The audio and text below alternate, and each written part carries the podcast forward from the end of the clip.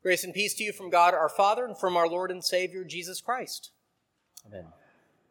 A few weeks ago, I was fortunate enough to have uh, five or six high school and college students visiting with me right out front. Uh, two semesters of the school year in, uh, to their great credit, they had finally uh, worked up the courage to cross the street and uh, engage with uh, somebody that they think is probably totally nuts. And they are totally right about that, by the way. Uh, but by God's grace, we ended up having a substantial conversation about matters of life and death. Though the topics would later become more cultural or moral, there was initially some very basic questions about forgiveness at the outset. It came up because the common statement was said, well, basically all religions teach the same thing. All religions believe the same thing, which is great whenever I hear that because it gives me the opportunity to say, well, actually, uh, yes, many religions have in common uh, some teachings on moral law. That is how we are to live our lives. But when it comes to the gospel, Christianity is truly unique. That is, only Christianity has the gospel because only Christianity has God becoming human flesh and dying for the sins of the world on the cross and being risen from the dead. So, most religions, again, in case you ever encounter this, uh, do have in common many moral behaviors, uh, but only Christianity can truly offer forgiveness. God demands payment for sin. And we should be thankful uh, that Jesus Christ paid the price for sin. That definitely then puts uh, Christianity in exclusive territory. And dare I say, uh, it will be said to be judgmental territory. And that was the immediate response. Hey, wait a minute. Other religions can offer forgiveness too. Now, this is an excellent opening uh, one that uh, the evangelist can only dream of having. We are then right in the middle of the gospel, the corest of core issues. And so I asked for an example uh, of another religion that offers forgiveness and the process by which, or the mechanism, if you will, by which this forgiveness can be offered. Now, two of the students were uh, maybe not practicing Muslims, but they grew up in Islamic uh, countries or households. And they said, well, Islam offers forgiveness, and the mechanism by which it is offered is prayer. Well, sure enough, that is absolutely correct on Islam. There, there is no uh, Jesus as God's Son. He did not die on the cross. He was not risen from the dead. The mechanism is just basically prayer. You can ask God for forgiveness and he will pray. The Christian issue with that is that Islam does not testify to true things. Uh, therefore, we can't trust what it says on this issue either. So the teaching on forgiveness within Islam might be perfectly lovely, but if it is not truly speaking for the one true God who is known, we would say, through the scriptures, then that understanding of forgiveness just cannot be correct.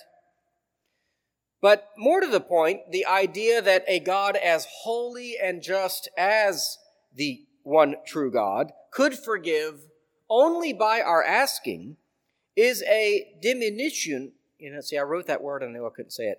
Diminution, diminution of God's holiness. There needs to be a payment for sin. God requires it. That is why the Son of God was crucified. So these twin issues of sin and forgiveness are uniquely addressed and dealt with in Christianity. The mission of Christ Church, then, is to proclaim forgiveness, not only so that our individual souls can be at peace with our God, but also so that we can find peace among one another. I mean, I don't know about you, but I want more peace uh, in my neighborhood, in my community, in my city, in my country. It's a bit of a cliche, but it is true. Hurt people hurt people. And, well, forgiven people forgive people. So, seriously, it really does make a difference. And while poor Thomas's doubting is often the focus of this passage uh, on Easter 2, uh, Jesus makes clear here the importance of forgiveness. In some of the uh, few words that we have recorded from Jesus after his resurrection, Jesus says to those gathered ten, If you forgive the sins of any, they are forgiven. The King James said, remitted, right? But if you retain the sins of any, they are retained.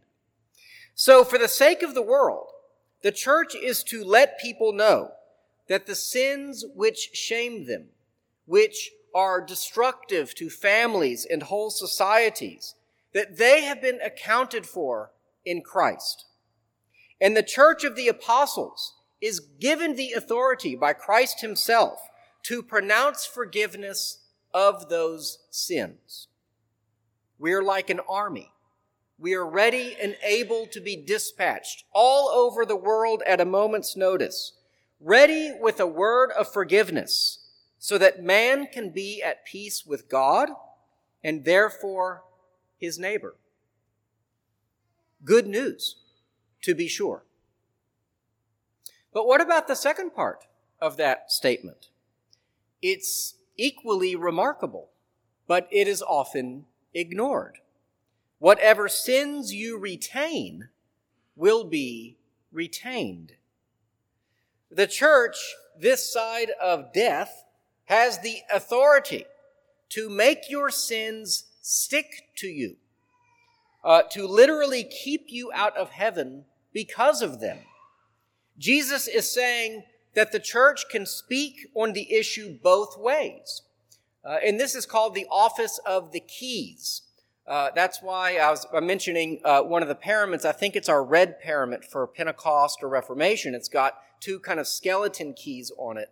And that's actually part of the papal logo or insignia as well, because the uh, Roman Catholic Church holds that they alone possess the office of the keys, because that was given to Peter and therefore all the future popes, etc., etc. And this office of the keys is to unlock or to lock, right? To loosen or bind sin. I think it's clear in this text that this is given to all of the apostles and therefore the church of the apostles. But is this judgmental? We would say no. It's simply exercising right judgment. What might prevent someone from being forgiven? I'd say at least three things I can think of quickly. Uh, one is that there's no admission or acknowledgement of sin. Uh, sin needs to be confessed that it can be forgiven. Two, there's an admission of sin, uh, but it's met kind of only with a shrug. Well, yeah, sin, but who cares? You know, there's no repentance. Or three, maybe there is a truly a desire there, but there's no amendment of life. There's no change uh, in the outward behavior of the person.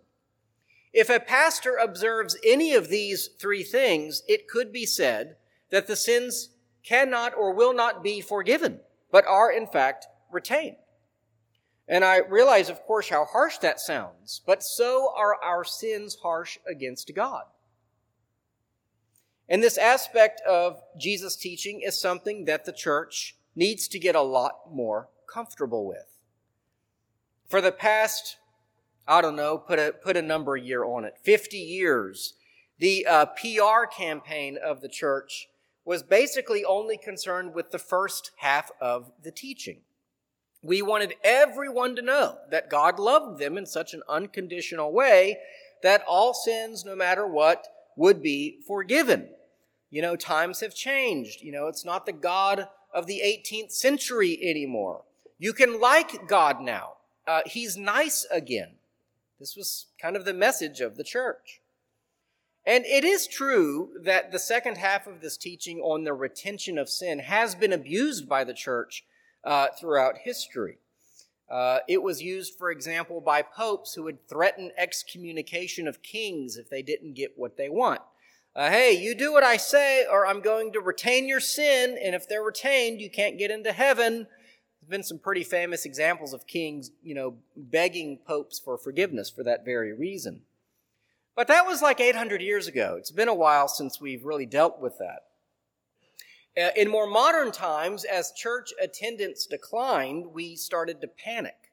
And so the marketing department of the church got together, huddled in a room, and said, Look, this forgiveness only language has got to really be ramped up. We've got to get people to like us again. And so the world listened as that became our prevailing message. And we refused to stand our ground.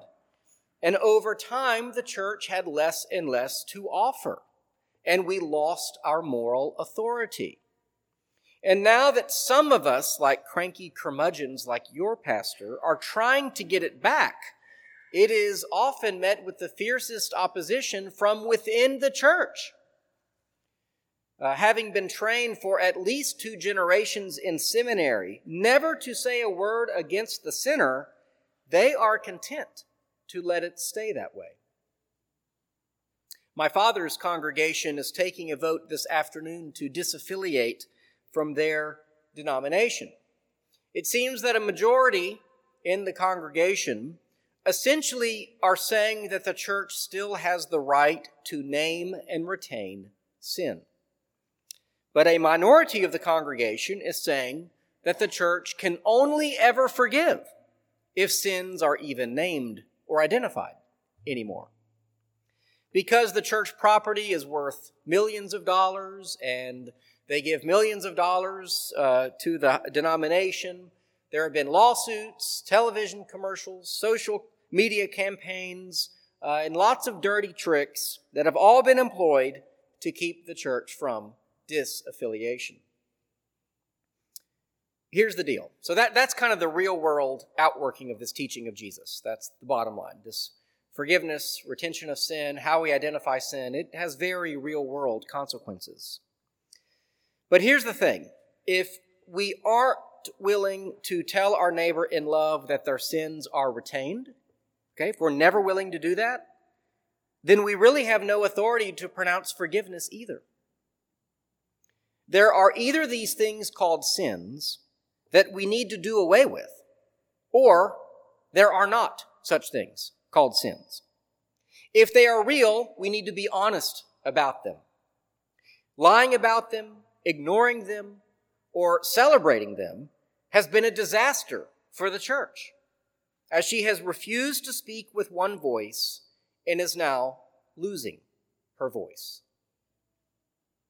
We are, just as when Jesus first said these words to those apostles, right? In that first day of resurrection, and then with Thomas uh, a week later, a minority voice in the wilderness.